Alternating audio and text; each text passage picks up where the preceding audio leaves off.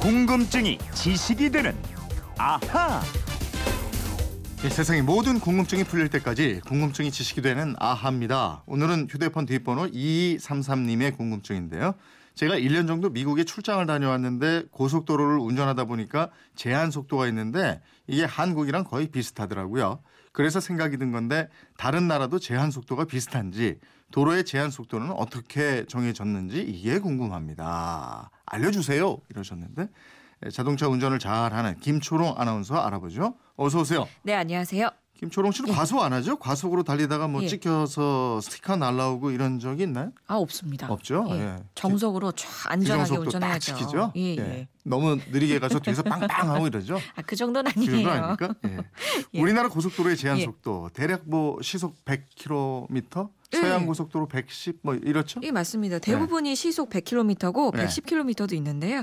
일부 구간은 시속 80 또는 90으로 돼 있기도 합니다. 맞아요. 이렇게 가다 보면은 80km도 있고 다른 나라 고속도로 제한 속도가 어떻게 돼 있죠? 지금 2233님이 미국이 우리나라랑 비슷하다고 하셨는데 맞습니다. 근데 주마다 조금 차이가 있어요. 대부분 시속 70마일에서 75마일 이걸 킬로미터로 바꾸면 112.7km에서 120.7km 거든요. 이게 우리랑 좀 비슷합니다. 근데 특히 이 광활한 자연지대가 있는 서부 지역의 유타, 아이다호, 와이오밍주에서는 몇 해 전에 고속도로 제한 속도를 시속 80마일, 즉 128.8km로 높였고요. 일부 85마일, 약 136.8km까지 허용하는 도로도 나오고 있습니다. 야, 137km면은 이거 제법 빠른데요, 이거. 제한 속도가 더 높은 나라도 있나요? 있습니다. 폴란드가 가장 높은데요. 시속 87마일. 2km로 바꾸면 140km나 돼요. 제한 속도가 있는 고속도로 중에서 폴란드가 가장 높습니다. 이 프랑스의 제한 속도는 시속 130이고요. 영국은 시속 110입니다. 그리고 일본이 가장 빠른 속도가 시속 100km. 우리나라보다 제한 속도가 낮습니다. 이 독일 고속도로 아우토반 있잖아요. 이거는 속도 무제한 이러잖아요. 제한 속도가 없잖아요. 근데 그거 100% 그런 건 아니에요. 아, 그래요? 이 아우토반이 구간에 따라서 편도 2차로에서 4차로까지 다양하게 건설돼 있는데요. 소형차는 필요한 구간에서만 제한 속도가 있고요.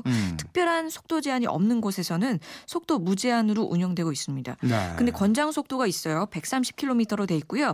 화물차는 모든 구간에서 시속 100km로 제한되고 있습니다. 그리고 아우토반의 1차로는 철저하게 추월차로입니다. 그러니까 2차로를 주행하던 차가 1차로를 이용해서 추월을 한 다음에는 곧바로 2차로로 복귀해서 또 다른 고속의 추월차가 항상 추월할 수 있도록 비워둬야 돼요. 우리도 이런 규정이 있긴 한데 이게 또 잘 안 지켜지고 이러잖아요. 예, 그렇습니다. 아무튼 독일 아우토반이라고 해서 모든 차가 속도 무제한이다 이건 아니고 일부 구간에서는 제한 속도가 있다 이거군요. 그렇습니다. 이분도 질문하셨는데 도로의 이 제한 속도 이거 어떻게 정해지느냐 이거예요. 아니 같은 고속도로를 달리더라도 어떤 구간은 110km 제한이 있고 또 좀 지나면은 100으로 떨어질 때도 있고 90으로 떨어질 때도 있고 들쭉날쭉한데요. 이게 제한 속도가 다른 이유는 도로를 설계할 때 설계 속도를 다르게 했기 때문입니다. 예를 들어서 국도의 경우 왕복 2차선 도로는 시속 60km가 기본 속도고요. 왕복 4차선은 80km가 기본 속도입니다. 이 기본 속도는 지형에 따라서 다르게 바뀔 수가 있습니다. 즉, 이 도로 설계를 할 때 설계 기술이나 지형 지물 등을 고려해서 한계 속도를 설정하게 되고요. 이 속도를 보통의 운전자들이 충분히 소화해낼 수 있을 정도의 수치를 정합니다. 이게 바로 설계 속도가 됩니다. 아, 그러니까 도로 설계 속도에 따라서 제한 속도가 정해진다 이거군요. 근데 보통의 운전자들이 소화할 수 있는 한계 속도가 제한 속도가 된다고 말씀드렸는데 보통의 운전자, 여성과 노인을 의미하게 됩니다. 그러니까 운전에 능숙한 사람만 고속도로를 이용하는 게 아니니까. 그렇죠. 근데 같은 고속도로에서 제한 속도가 달라지는 건 또 왜 그런지 모르겠어요. 110km 달리다가 100km로 속도가 줄어들면은 브레이크 밟아야 되잖아요. 그렇죠. 이 속도가 줄어드는 구간은 지형이 주로 코너로 연결되어 있거나 코너이면서 내리막으로 연결된 구간들입니다. 그러니까 고속도로 만들 때 이 설계상의 한계가 있어서 제한 속도를 낮춘 거고요.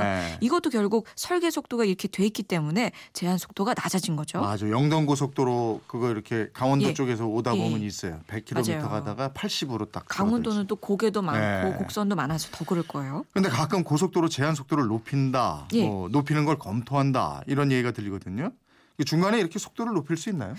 현재 일부 고속도로, 즉 제2중부나 서해안고속도로 같은 몇몇 고속도로가 설계 속도가 시속 120km로 돼 있습니다. 네. 그런데도 제한 속도는 110km로 돼 있거든요. 이 제한 속도를 높이는 걸 검토한다는 거고요. 또 새로 고속도로를 설계할 때는 설계 속도를 현재 시속 120km에서 140km로 높이는 방안을 연구한다, 이런 얘기입니다. 그렇군요. 예. 근데 이 제한 속도가 높아지면 또 빨리 달릴 수는 있겠지만 사고 위험이 더 높아지는 거 아닌가. 아무래도 그럴 것 같은데요. 그리고 제한 속도가 110이라 그래도 과속 단속 측정 오차 이런 걸 감안하면은 한 10에서 15km 정도 과속은 좀 봐주잖아요. 그렇죠. 그런다면서요. 네. 네. 그러니까 그만큼 제한 속도보다 좀 빠르게 달릴 수 있다는 건데 이 제한 속도를 기본적으로 올리게 되면은 위험하다는 지적도 많습니다. 또 보통 자동차 운전자의 뇌가 지속적으로 감내할 수 있는 최대 속도가 시속 130km 정도라는 얘기도 있거든요. 네. 그러니까 제한 속도를 높인다고 해도 시속 130km를 넘지 못할 거라는 게 전문가들의 얘기더라고요. 네. 그리고 고속도로 달리다 보면 아스팔트 포장 도로가 있고 시멘트로 포장한 도로가 있고 이렇잖아요. 예. 근데 소음이나 승차감이 다르더라고요. 다릅니다.